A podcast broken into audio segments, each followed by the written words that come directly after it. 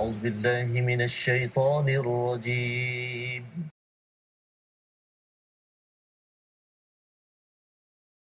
بسم الله الرحمن الرحيم.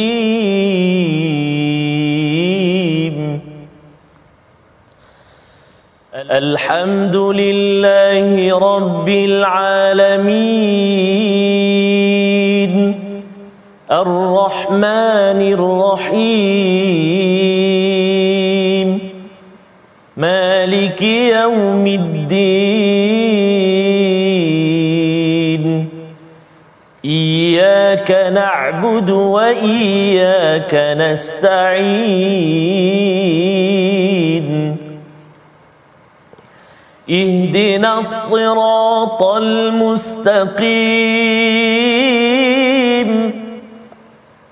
صراط الذين أنعمت عليهم غير المغضوب عليهم ولا الضالين.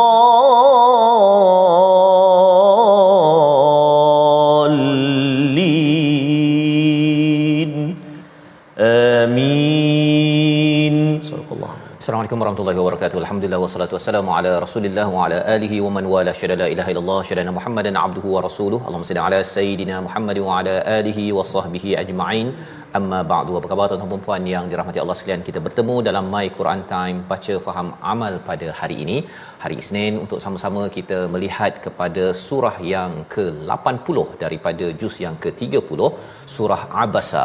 Kita akan lihat satu persatu hidayah demi hidayah daripada Allah Subhanahu Wa Taala dipimpin bacaan oleh Al-Fadil Ustaz Tarmizi Abdul Rahman. Apa khabar Ustaz? Alhamdulillah Fadil Safa sihat ya. Sihat alhamdulillah Ustaz. Surah ke-80 Safa Ustaz. 80 Ustaz. Masya-Allah tabarakallah. Sekarang ni bertubi-tubi Ya. sedikit demi sedikit Masya dan Allah, Masya Allah. bila mengkaji surah Abasa ni Ustaz Ya, ni Ustaz. berperasan rupanya biasa dengar Ha-ha. tapi dia punya isinya Oh. amat amat mendalam yang harapnya bersama dengan tuan-tuan kita diberikan uh, kemudahan oleh Allah Subhanahu Wa Taala. Subhanakala Subhanaka la ilma lana illa ma 'allamtana innaka antal alimul hakim. Rabbi zidni. ilma. Sama-sama kita saksikan apakah ringkasan bagi halaman yang ke-585. Daripada ayat yang pertama sehingga ayat yang ke-10 kita akan melihat bagaimana Allah menegur kepada junjungan Nabi sallallahu alaihi wasallam kerana bermuka masam terhadap salah seorang daripada sahabat Abdullah ibnu Umi Maktum. Kemudian diikuti pada ayat yang ke-11 hingga 16 kesucian dan kemuliaan al-Quran yang kita akan lihat bersama. Dan seterusnya pada ayat 17 hingga 23 bantahan terhadap orang yang mengingkari kehidupan selepas kematian iaitu hari kiamat dan di hujung itu ya 24 hingga 32 nikmat-nikmat Allah yang manusia perlukan untuk diperhatikan. Dan pada bahagian akhir 33 hingga 42 manusia lari daripada kaum kerabatnya ahli keluarga anak ketika hari kiamat dan terbaginya manusia kepada dua golongan. Mari sama-sama kita baca ayat 1 hingga 22 bersama untuk kita menghargai golongan OKU inilah surah yang berkaitan dengan golongan OKU diangkat oleh Allah Subhanahu Wa Taala dan lebih daripada itu kita perlu perhatikan diri kita adakah kita golongan yang pertama ataupun golongan yang kedua bersama Al-Fadhil Ustaz Tarmizi Abdul Rahman. Silakan Ustaz. Terima kasih Al-Fadhil Ustaz Fazrul. Bismillahirrahmanirrahim. Assalamualaikum warahmatullahi wabarakatuh. Alhamdulillah wassalatu wassalamu ala Rasulillah wa ala alihi wa sahbihi man wala. Allahumma salli ala sayyidina Muhammadin wa ala ali sayyidina Muhammad wa ba'da. Ayahanda dan bonda, tuan-tuan dan puan-puan, muslimin dan muslimat, sahabat-sahabat My Quran Time apa khabar ini? Moga-moga di akhir-akhir pertemuan dalam uh, My Quran Time ini di juzuk yang ke-30 di surah yang ke-80 tinggal lagi lebih kurang dalam beberapa surah lagi uh, menuju kepada khatam kita insya-Allah pada 24 uh, sahabat ya. Dan besok jangan lupa kita Ya. ada Malaysia Quran Malaysia Hour. Quran Hour ayuh beramai-ramai yang berkelapangan untuk kita sama-sama ikuti dan bersama uh, dalam uh, Malaysia Quran Hour dan juga boleh di mana-mana juga sahaja untuk sama-sama bergabung insya-Allah Safaz ya. Dan uh, surah Abasa subhanallah seperti kata Al-Fadhil Safaz tadi selalu kita dengar tapi hari ini subhanallah kita akan telusuri ayat demi ayat masya-Allah tabarakallah. Kita nak baca terlebih dahulu uh, ayat yang pertama sehinggalah ayat yang ke-22. Kita mula dengan bacaan nahwan dulu insya-Allah. Kita cuba ya ibu ayah sekalian. Mari kita baca. A'udzubillahi minasyaitonirrajim. بسم الله الرحمن الرحيم.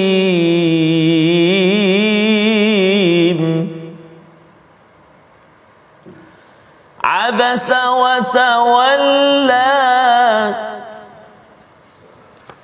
أن جاءه الأعمى. وما لعله يزكى أو يذكر فتنفعه الذكرى أما من استغنى فأنت تصدى وما عليك ألا يزكى. وأما من جاءك يسعى. وهو يخشى. فأنت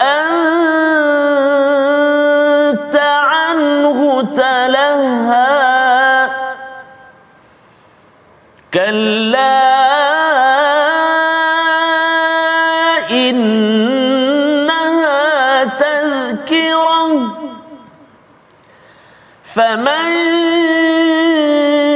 شاء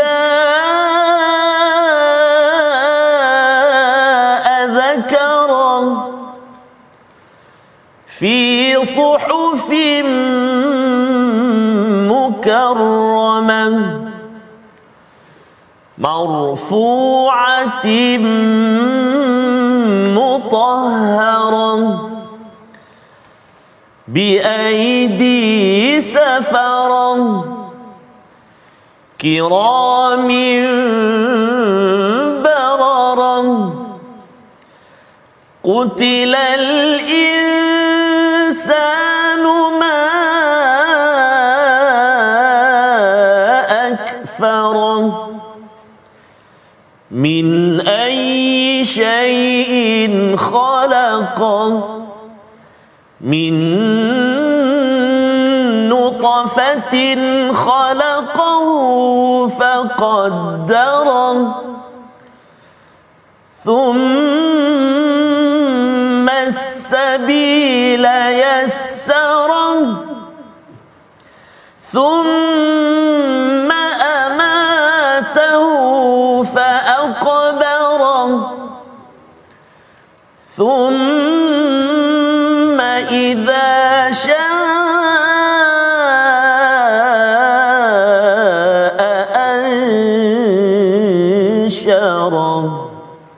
صدق الله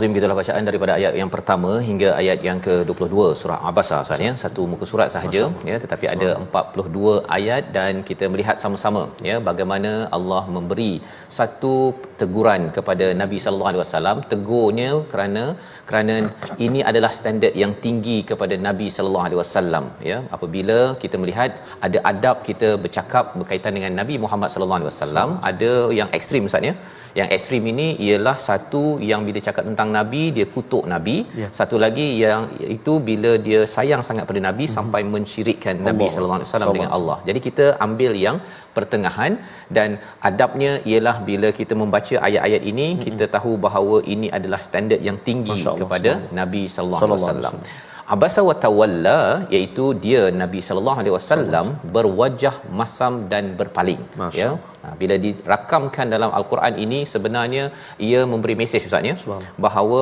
Quran ini bukan nabi yang tulis. Betul. Pasal kalau orang tulis buku Ustaz ya tak ada pula cakap bahawa saya inilah yang paling lemah, yang paling uh, teruk dalam dunia ini, saya pernah buat salah itu ini. Dia rak- rakamkan dalam buku dia. Dan uh, ini menunjukkan bahawa ini memang daripada Allah Subhanahu Wa Taala nabi sampaikan sahaja, sampaikan ada kesilapan bukan dosa Ustaz ni, kesilapan nabi itu pun dirakamkan dan disampaikan tidak boleh di dipadamkan yang pertama. Yang keduanya bila bercakap tentang Allah menegur pada nabi ini uh, menunjukkan apa? Menunjukkan bahawa uh, nabi sebagai seorang ketua uh, perlu menjaga kepada orang-orang beriman. Ustaz ni di kalangan para sahabat. Jadi Allah buktikan bahawa walaupun istilahnya abasa abasa ni dia berbeza dengan beberapa istilah Ustaz ya. Ada istilah iaitu uh, kalhun. Ha, kalau kalhun. itu dia uh, muka masam sampai apa kalau geram sangat sampai gigi oh. uh, meng, apa gigit gigi tu kan kalau marah sangat eh apa kau ni bercakap bising-bising oh, contohnya kan sampai keluar muka tu itu kalhun kalau katakan basar ya basara dia kerut Basar. ya uh, disebabkan oleh rasa dan muka jadi buruk pasal ada orang kacau Oh. Ha, ada orang kacau ataupun membuat dia marah. Uh-huh. Tetapi kalau abasa ini dia kerutnya dekat dahi je. Ha, dia macam tu je lah oh. kan lebih kurang begitu. Taklah buruk sangat muka ya. Uh-huh. Allah nyatakan abasa ini watawalla iaitu nabi berpaling kerana pada waktu itu ada uh, pembesar Mekah. Pada waktu itu jadi nabi uh, bila jumpa Abdullah bin Maktum datang itu hmm. nabi berpaling daripada siapa? Anja'ahul a'ma. Daripada siapa? Daripada seorang yang datang bersungguh-sungguh dalam keadaan buta iaitu Abdullah bin Umi Maktum.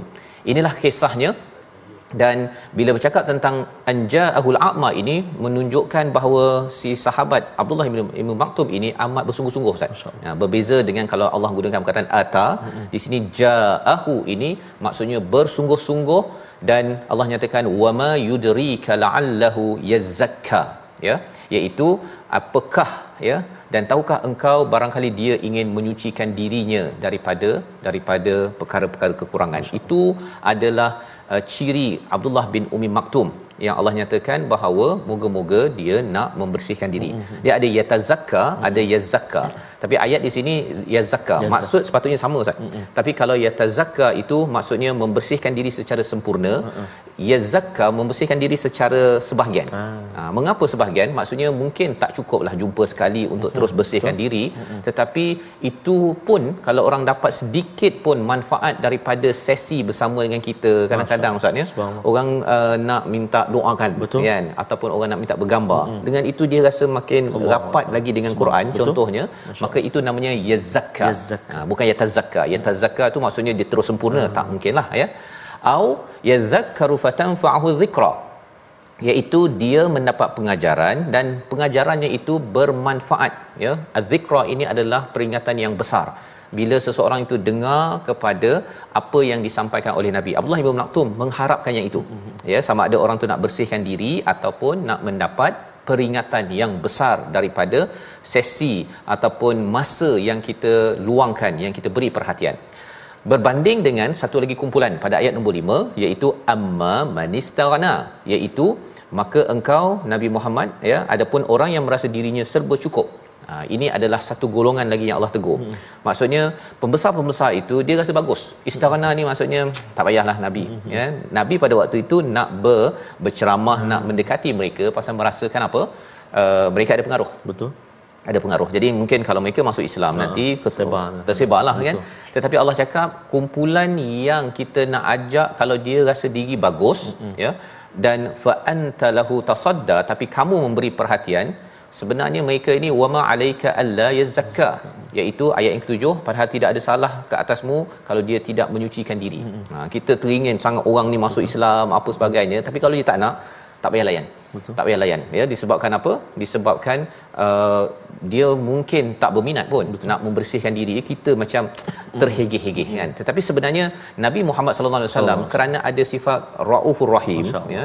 Nabi nakkan semua umatnya masuk Islam ya ha, tetapi bila ada keutamaan itu yang kita sedang belajar sekarang ini istilahnya eh, wa amma man ja'aka yas'a kembali balik kepada uh, Abdullah Ibn Maktum sebenarnya ada orang yang bersungguh-sungguh datang kepada kamu hmm. yang nak belajar kan wa huwa yakhsha orang ini adalah lebih khusyuk lagi lebih takut lagi kepada Allah sila beri perhatian pada orang ini dia cerita ni ustaz pasal pembesar ni dia hmm. tak nak cakap uh, kalau ada orang-orang miskin di sekitarnya dia rasa macam tak ada kelas ah. jadi dia nak cakap dengan Nabi eksklusif uh-huh. mesti dekat hotel lima bintang kan dia tak nak cakap dekat tepi-tepi jalan hmm. ataupun dalam ceramah-ceramah yang duduk bersama-sama dia tak nak kerana apa? Kerana keegoan mereka, kesombongan yang ada pada mereka. Jadi dalam keadaan ini memang itu adalah cabaran dan Allah memberitahu kepada nabi oh ini memang berat sikit ustaz ya fa anta anhu talaha kamu ni eh, daripadanya kamu mengabaikan. Talaha dia perkataan lahun. Lahun ni kan kita uh, perkara-perkara yang uh, sia-sia kan ataupun yang uh, hiburan. Yeah. Tapi sebenarnya maksud asalnya ialah talaha ini uh, kita meng, uh, tidak mengikut keutamaan. Hmm. Uh, maksudnya nabi perlu utamakan orang yang nak membersihkan diri yeah. ataupun nak ambil peringatan. Hmm. Tetapi nabi memberi perhatian kepada orang yang tak layan. Hmm. Uh, kan orang yang yang yang mungkin uh, elit lah, hmm. orang VIP maka Allah cakap kamu mengutamakan benda yang tak sepatut kamu utamakan Betul. itu memang nabi kena ustaz ya kalau kita ditegur pun Allah. begini Allah. kan ah, Betul. apalah cakap benda-benda mengarut Allah. dalam Quran time ah jam kita ustaz ya ini nabi yang kena sebagai pelajaran kepada kita kalla innaha tadhkirah ya pada ayat yang ke-11 sekali-kali jangan begitu sesungguhnya ajaran Allah itu suatu peringatan pada siapa yang nak ambil peringatan. Hmm. ya fi suhufim mukarramah. Oh maksud masya-Allah Zan ya. Betul. Maksudnya peringatan yang ada ini adalah daripada suhuf mukarramah daripada lembaran yang mulia. Maksudnya apa? Maksudnya pembesar Mekah ini dia ni tak tahu ke nabi cakap ini datang daripada hmm. langit yang tinggi? Betul. Jadi kalau mereka tak nak mendengar peringatan daripada langit yang tinggi engkau ni memang rendah betul ya memang memang tak berharga lah betul ya uh, berbanding dengan Abdullah bin Maktum yang mencari tazkirah daripada daripada langit yang tinggi. Jadi bila kita diberi peluang Ustaz ya baca Quran, Allah. my Quran time, pergi program yang baca Quran, Masya itu sebenarnya diberi kemuliaan fi suhufim mukarramah. Ya kita berinteraksi dengan benda yang tinggi. Bukannya sesuatu yang sekadar omong-omong kosong Allah. ya. Dan marfu'atim mutahharah ya iaitu ditinggikan yang disucikan Maksudnya bila uh, al-Quran ini ditinggikan, disucikan, uh, ia akan meninggikan makam kita, status kita dan juga membersihkan jiwa kita BID safarah yang diutuskan, yang dibawa oleh para malaikat diketuai oleh malaikat Jibril kiramin bararah ya iaitu mulia malaikat ini dan juga penuh dengan ketaatan. Jadi di sinilah sebenarnya yang perlu kita beri perhatian ya apabila sesuatu yang tinggi ini jangan kita pula uh, merosakkan kemuliaan sesuatu. Kemuliaan ni ustaz ya. Dia kalau macam raja datang ya kemudian kita kata borak-borak je. Nah, itu maksudnya tidak Betul. memuliakan. Betul. Bila Quran dibacakan itu macam orang-orang musyrik Mekah ini dia rasakan bahawa ada sesuatu yang lebih penting daripada perkara itu sehingga kan Allah menyatakan qutilal insanu ma akfarah ya kita baca ulang sekali lagi ayat yang ke-17 sehingga ayat yang ke ke-20 untuk menjadi asas kepada kita jangan main-main. Ha maksudnya jangan main-main dengan message yang datang daripada langit yang tinggi. Ayat 17 hingga ayat 20 sama sama. Fasal begitu menarik sekali ya kupasan tadi daripada ayat 13 Uh, saya bila bila terpandang BID Safaratin uh, Kiramin Bararah tu teringat ada satu hadis. Betul. Uh, daripada uh, riwayat uh, Imam Muslim dan Ibnu Majah Al Mahiru bil Quran mm-hmm. ma'as Safaratil Kiramil Bararah Bararah tu Ustaz ya. Maksudnya malaikat yang bar yang buat hmm, baik ni. Ini dalam bentuk jamak taksir. Maksudnya jamak yang memang malaikat tu semuanya baik-baik je. Ha, nanti kita akan jumpa dengan al-abrar. Ah. Abrar juga ah. daripada bir, bir orang ah. yang buat baik hmm. tapi uh, jamak uh, uh, hmm. Killah. Killah. Oh, maksudnya ialah manusia ramai mm-hmm. tapi yang baik ni sikit je. Sikit. Ha, tapi ini banyak malaikat. Maksudnya bila orang baca Quran, Allah sebenarnya malaikat berpusu-pusu ya, majlis Quran yang sekarang kita ikuti ini Allah. malaikat berpusu-pusu untuk apa membawa kebaikan mendoakan keampunan kita Allah. Betul ada yang cakap begitu saya tak mahir dia kata ha. Nabi sambung lagi wallazi yaqra'ul quran wa yatata'ta fi wa huwa alaihi syaqun lahu ajran. Orang yang baca Quran tapi dia sangkut-sangkut kokak-kokak tersekat-sekat hmm. sangkut-sangkut baginya dua pahala. Begitu semangat uh, yang ditunjukkan yang disampaikan oleh Nabi untuk kita mendapat kemuliaan Al-Quran. Baik. Jadi kita bacakan ayat yang ke-17 sehingga yang ke-20. 20. Baik. Jom ibu ayah sekalian kita gemakan. A'udzubillahi minasyaitonirrajim. قتل الإنسان ما أكفره من أي شيء خلقه من نطفة خلقه فقال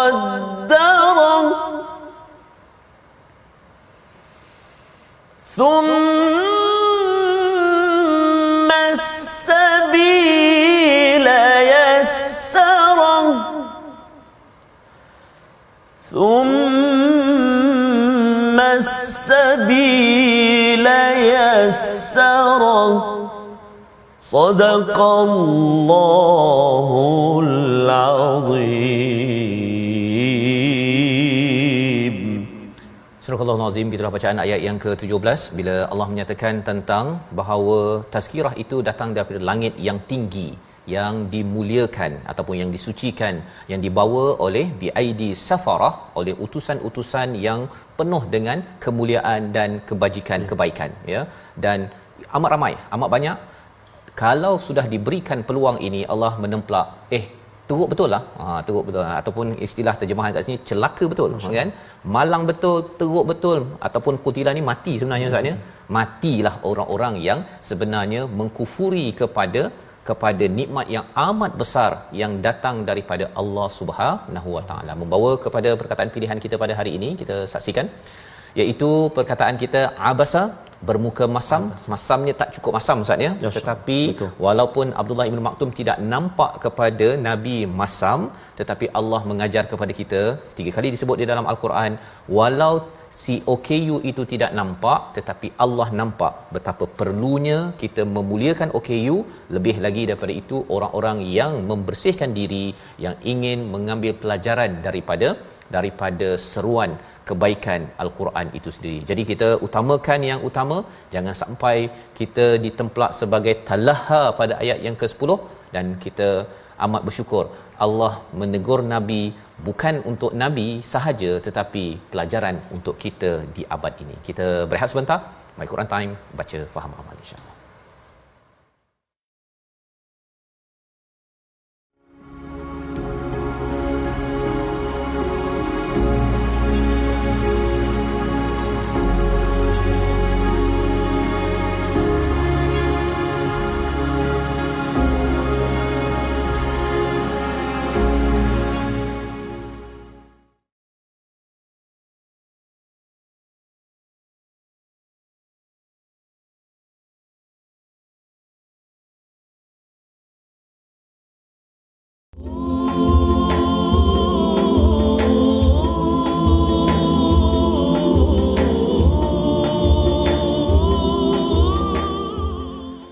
Salli ala Muhammadin wa ala ali sayyidina Muhammad.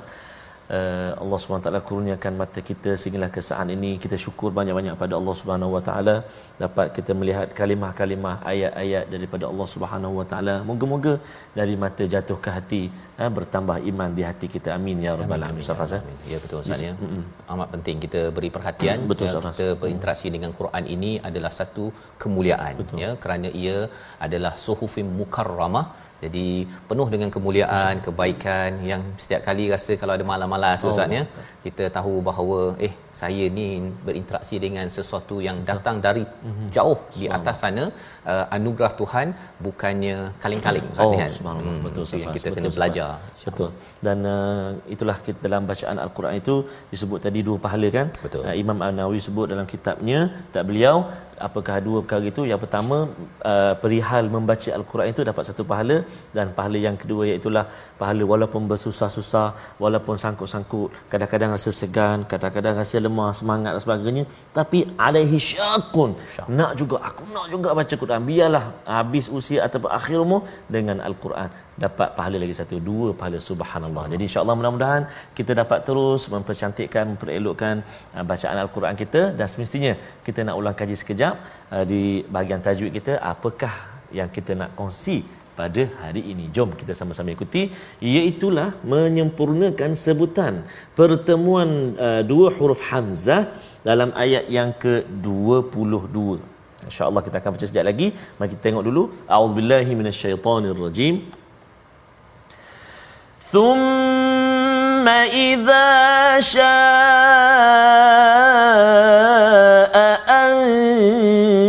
أنشره Baik, sallallahu azim. Fokus kita ialah pada kalimah syaa ansyarah. Dua hamzah yang terletak dekat-dekat tu, maka kita jelaskan salah satu. Contohnya kita jelaskan hamzah yang kedua. Maksudnya mungkin kita boleh angkat suara sikit ataupun kita tekan sedikit dengan cara yang baik. Contoh. Thumma idza syaa ansyarah. Kan? Ansyarah. Kalau tak dia akan jadi sama-sama. Thumma idza syara. Macam kita baca tashil. Eh, ada ada satu istilah dalam eh, ilmu qiraat dipanggil tashil kan. Eh, dia tak jelas hamzah yang kedua. Syara contoh kan. Jadi kita kena jelaskan. Thumma idza syaa ansyara. Ha, boleh bibaya sekalian? Kalau boleh senyum. Subhanallah. Dia tu ustaz tak nampak dia tu. Tak apa. Ah, kita nampak walaupun InsyaAllah harapnya sama ada esok Ustaz Ya, dekat. My Quran Ah, Hour betul. ataupun ketika 24 hari bulan 9 Allah kita nak dengar Betul, bacaan Ustaz. dan harapnya juz Betul. 30 lah Ustaz ya beberapa surah kita dapat baca yang senyum tadi tu betul nampaklah tu Safas. ya mudah-mudahan sangat mencuba insyaallah Safas. Baik, terima kasih diucapkan pada Ya. Ustaz Star ya untuk sama-sama kita melihat bagaimana cara bacaan sebentar tadi alif bertemu alif hamzah Ustaz ya. Dua hamzah bertemu dan sebentar tadi sudah pun kita melihat bagaimana ancaman ataupun Allah menemplak kepada mereka yang tidak menghargai peringatan daripada langit ya, ya. Iaitu bila Allah mengingatkan kembali kepada kita ni siapa ya pada ayat yang ke-18 min ayyi syai'in khalaqa. Daripada apa dia diciptakan ya? Apakah daripada apa? Ya kita dah tahu dah jawapannya min nutfatin khalaqahu faqaddara daripada ah, setitis mani diciptakannya faqaddara Faqad- perkataan qadar ini sebenarnya amat uh, penting ustaz ya. Kita tahu takdir ya. Tetapi sebenarnya kalau qadar ini sesuatu yang di depan. Ya. orang yang main saham bisnes dia sampai uh, mereka apa ambil dukun apa sebagainya nak tahu saham naik ke turun kan. Itu belum lagi yang nombor ekor tu kan. Pasal nak menentukan kadar Allah menentukan kadar kita apa? Rezeki kita kita ni. Ketika dalam dalam di alam ataupun setitis air mani itu sebenarnya ditentukan apa? Berapa umurnya tinggi rendah kahwin dengan siapa misalnya duduk dekat mana nanti makan apa pada hari apa. Ya jadi qari ke pentadabbur ke semua perkara itu telah ditetapkan oleh Allah. Thummas sabila yas yas sarah kemudian Allah mudahkan urusan antara urusan yang Allah mudahkan itu ialah untuk kita mendapat hidayah.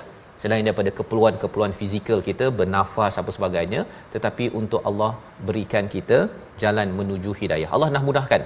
Thumma amatahu fa aqbarah kemudian mematikan mengkuburkannya masuk kubur kemudian akan dibangkitkan. Dibangkitkan. Jadi bila Allah bawakan itu ya? Untuk manusia ingat bahawa kita ini sebenarnya menuju kepada Allah sepatutnya menghargai kepada panduan daripada langit bukannya panduan daripada bumi. Ya kalau panduan daripada bumi ustaz ya? Maksudnya kita kekal sebagai air yang hina lah. Ya tetapi kita nak mulia pergilah menuju kepada fi suhufim mukarramah. iaitu lembaran yang mulia yang kita baca sekarang ini daripada Luh Mahfuz apakah lagi panduan daripada Allah kalau ada yang tak terkesan dengan peringatan bahawa kita dulu tak ada apa-apa Ustaz ya Allah suruh perhatikan kepada ayat 23 hingga 42 kita baca bersama Ustaz Tarmizi Terima kasih kepada Ustaz Fazrul, uh, tuan-tuan dan puan-puan, ibu-ibu, ayah-ayah, sahabat Al-Quran yang dikasihi Allah Subhanahu wa taala. Mari kita nak meneruskan perjalanan kita. Kita nak baca ayat-ayat berikutnya uh, iaitu ayat yang ke-23 sehingga ayat yang ke-42. Uh, ber- setiap hari kita kongsikan taranum ini, taranum ini, taranum ini tak lain dan tak bukan untuk sama-sama kita nak cuba biar ibu ayah ikut. Kadang-kadang ada yang ikut Safas. Betul. Oh jadi dia kata masih ikut. Ha, habis sadaqallah tu Tadi. Ha, ter, terjatuh sudu dah tak ingat contoh itulah maksudnya perlu kepada uh, proses lagi insyaallah tapi tak apa insyaallah mudah-mudahan al-Quran itu uh, mudah uh, dipermudahkan Allah SWT untuk kita belajar uh, dan kita faham insyaallah taala mari kita cuba uh, taranum hijaz pula Ha, selalu kan kita baca hijaz kan ya, harap-harap ibu-ibu ayah-ayah dapat baca dengan taranum hijaz uh, kita nak cuba ayat 23 sehingga 42 A'udzubillahi minasyaitonirrajim كلا لما يقض ما أمره فلينظر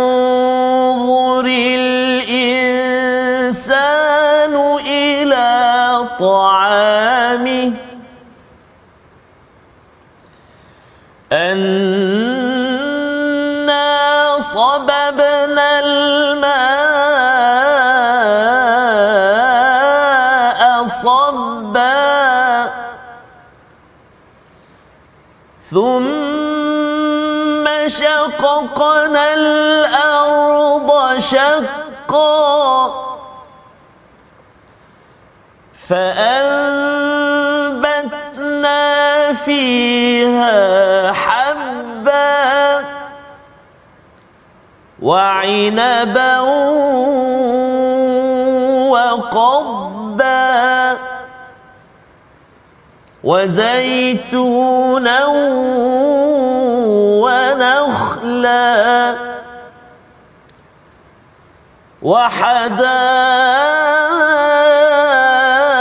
وحدائق غلبا وفاكهة وأبا متاعا لكم ولأنعامكم.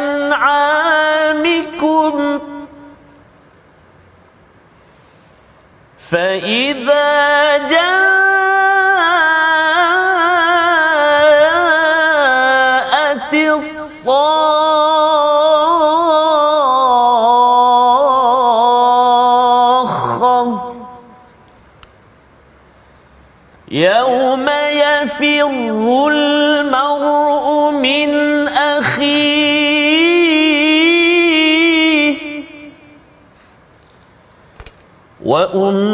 وأمه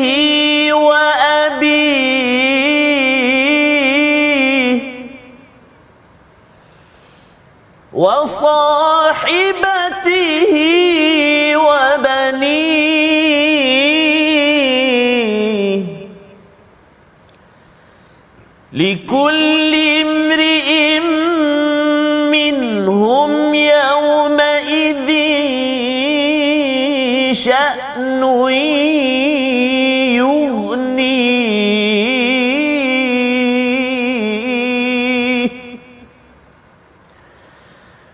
وجوه يومئذ مسفرة ضاحكة مستبشرة ووجوه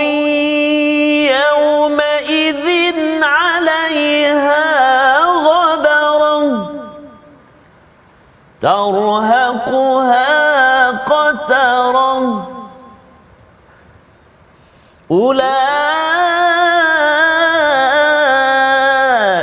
هم الكفرة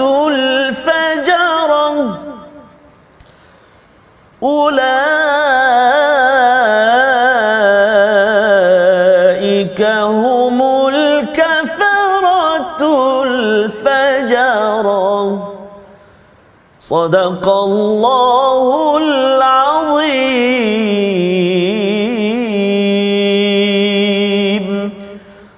Surah Al-Azim gitulah bacaan ayat yang ke-23 hingga ayat yang ke-42 penuh dengan peringatan Ustaz ya. Bagaimana bila Allah menyatakan tadi tentang per, apa perjalanan hidup kita hmm. daripada dunia ini ya daripada setiris air mani sehinggalah kita besar dan kemudian kita dimudahkan pelbagai perkara. Dimatikan masuk kubur dikembalikan semula. Allah kata kalla lamma yaqdima amarah. Ya apa maksudnya? Bahkan sebenar-benarnya lamma yaqdi ma amarah ini manusia ini sebenarnya masih lagi tak buat kerja betul-betul. Apa yang Allah perintahkan itu masih lagi belum. Lamma Allah guna kat sini menarik berbandingan lam Ustaz. Hmm. Kalau lam itu maksudnya memang tak ada harapan betul. kita ni akan memenuhi tanggungjawab kita. Tapi bila Allah cakap lamma yaqdi maksudnya belum. Ha, belum bukan tidak ya. Bila belum itu maksudnya Allah mengingatkan kita sebenarnya kita masih banyak lagi tanggungjawab belum dibuat ayah dah buat tanggungjawab ke belum? Kejutkan anak ataupun didik kepada isteri ataupun si ibu juga bertanggungjawab kepada keluarga kepada ketua masyarakat pemimpin. Lamma yaqdima amarah. Kerana apa? Kerana perjalanan hidup kita ini 50 60 tahun perlu kita selesaikan yaqdi ya menunaikan segala arahan yang Allah perintahkan kepada kepada kita dari segi tanggungjawab. Maka kalau katakan jauh sangat jauh sangat daripada memerhati kepada suhufi mukarramah sebentar tadi Allah suruh perhatikan pada apa? Falyanzuril insan ila ta'amih kepada makanan ustaz. Ha kita punya makanan ya ta'am berbanding dengan akal ini ukul ialah uh, makanan untuk manusia. Kita punya nasi dagang kita ustaz suka makan apa ustaz Boleh nasi lagi. boleh nasi dagang ya. Kalau kita pergi Terengganu nanti ke ya insyaallah. ataupun kalau kita melihat mengapa Allah suruh perhatikan pada nasi ataupun makanan kita mm-hmm. kerana bila kita perhati betul-betul sebenarnya anna sababnal ma'a sabba air yang datang mencurah-curah ataupun bumi yang dibelah pada ayat 26 mm-hmm. ataupun Allah tumbuhkan habba. Itu asasnya ustaz ya. Daripada air tadi kemudian Allah belah bumi maka padi uh, tertanam hmm. tumbuh dan akhirnya kita ditumbuhkan uh, nasi apa beras jagung dan sebagainya gandum wa ainaban wa qadba iaitu ada makanan-makanan mewah seperti anggur dan juga sayur-sayuran zaitun dan juga kurma dan juga wahadaiqa ghulba iaitu uh, kebun-kebun dan juga uh, yang rendang hmm. yang yang memang hebat ustaz ya. Hmm. Jadi Allah suruh tengok perkara tersebut wa faqihatan wa abba iaitu buah-buahan yang kita makan yang menceriakan kita dan juga rumput. Hmm. Uh, rumput makanan siapa yang menceriakan untuk an'amikum. Ha ya bukan bahagian kita. Bahagian untuk binatang ternakan. Betul. Jadi Allah beritahu untuk kamu untuk binatang ternakan uh, sebenarnya dapat tak sesuatu? Ya bahawa sebenarnya ia datang daripada langit yang yang atas juga datang daripada Tuhan yang sama kalau suhufi mukarramah daripada Quran tak nak ambil peringatan ambillah peringatan daripada makanan dan semua Masya. yang Allah anugerahkan kalau itu pun tak faham Allah ha katanya jadilah yang makan rumput tu Allah. ha lebih kurang begitulah maksudnya tu ya makan rumput je dan tidak terkesan dengan apa uh-huh. tidak terkesan dengan fa iza ja'atil sahah Ha, kalau kita lihat pada surah At-Takwir ataupun surah An-Nazi'at sebelum ini uh-huh. Allah bercerita tentang uh, fa idza ja'ati tammah uh. ya tentang satu peristiwa besar. Kali ini tentang satu pekikan. Bagi seekor lembu dia tak kisah Ustaz. Makannya lah makan, makan, makan kan. Lepas tu bila harimau datang baru dia nak lari. Uh-uh. Bagi manusia yang tidak seperti lembu ya, dia akan tahu eh Allah sedang beri peringatan. Bila Allah bagi macam-macam ini, takkanlah saya ni kerjanya untuk Betul. makan je. Kan? Makan, tidur, makan, tidur, lepas tu mati. Takkan begitu je. Mestilah saya ini tunaikan yaqdima amarah. Tunaikan tanggungjawab saya. Maka dalam hal ini Allah mengingatkan kepada kita bagaimana ya peristiwa ketika akhir nanti ahli keluarga Ustaz ya, ya. berantakan. Allah. Anak kita, isteri masing-masing Allah cakap apa? Ayat 34 hingga ayat yang ke ke ke 37 menceritakan ke ke ke apa kelam kabutnya ya. peristiwa itu sehingga kita tidak lagi kisah kepada anak isteri ayah semuanya Masya. kita akan berantakan mari kita baca dan kita nak cuba ambil pelajaran 34 hingga ayat yang ke 30 tujuh. Sila Ustaz. Baik, terima kasih kepada Ustaz Fazrul Subhanallah, satu uh, suasana yang uh, sangat dahsyat uh, Ustaz Betul. Fazrul. Ya. Keluarga terdekat uh, yang kita jaga, yang kita begitu sayang. Uh, satu hari Betul. nanti Allah SWT ceritakan uh, dalam ayat yang ke-34 sehinggalah 37. Mari kita nak gemakan sekali lagi bacaan kita. Kita baca sama-sama insya-Allah. A'udzubillahi minasyaitonirrajim. يوم يفر المرء من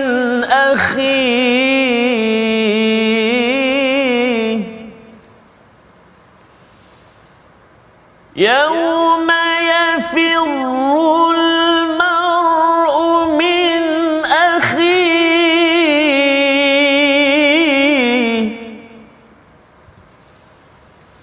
وأمه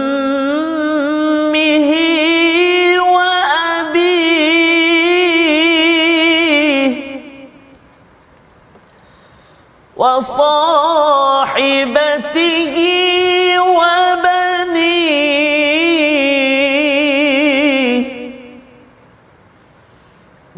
وصاحبته وبنيه.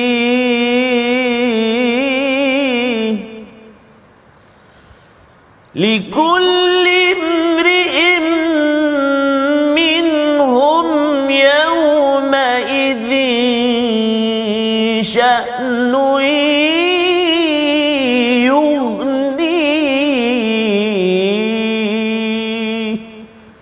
صدق الله العظيم Surah Al-Azim ayat yang ke-34 Allah menceritakan bagaimana ketika berlaku pekikan ataupun sangkakala tersebut pada hari itu yafirrul mar'u min akhih ya bukannya yafirrul rajul contohnya Ustaz ya.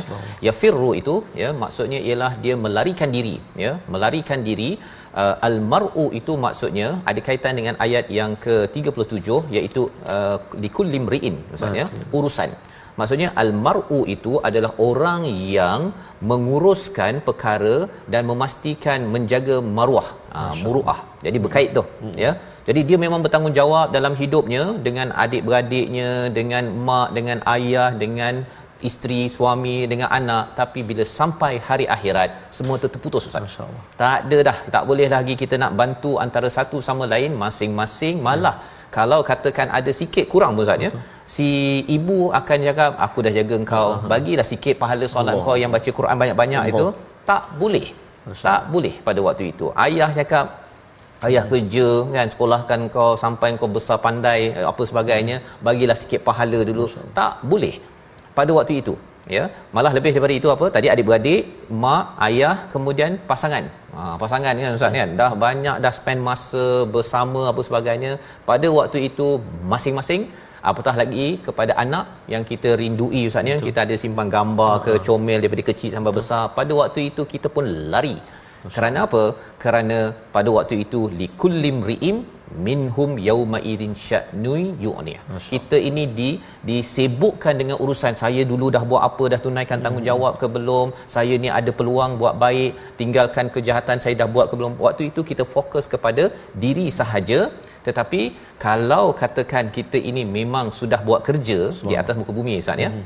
Allah kata yujuhun yauma idzim musfirah iaitu muka mereka berseri-seri Ustaz. Ha kan sibuk-sibuk-sibuk uh, dah bimbang dah ni rupanya alhamdulillah rupanya Allah mak doakan ayah anak isteri semuanya mendoakan dan akhirnya dapat berkumpul Betul. berseri-seri lah ya Betul. kalau kat dunia ni kan berkut-kut Ustaz kan nak kejut anak Allah. berkali-kali nak kerja nak itu hari Isnin masuk kerja memang berkut-kut mak ya. kan nak basuh baju setiap hari nak lipat anak Betul. pergi ni balik ke tetapi kerutan itu akhirnya terbongkar dengan musfirah ya dengan berseri-seri kerana rasa amat berbaloi hidup di dunia dengan menjaga segala tanggungjawab dahikatum mustabsyirah ketawa dengan rasa gembira ya menunggu berita berita gembira Allah bawakan Allah. tentang ganjaran syurga.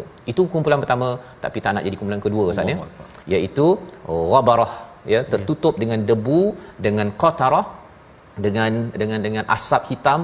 Mereka itulah kerana derhaka tidak menghargai panduan tazkirah dan juga tanggungjawab yaqdi ma amarah. Membawa pada resolusi kita pada hari ini kita saksikan iaitu yang pertama ialah bersikap adil dalam menyampaikan mesej dakwah kepada golongan lemah golongan kuat. Siapa sahaja yang inginkan perlu dilayan. Yang pertama.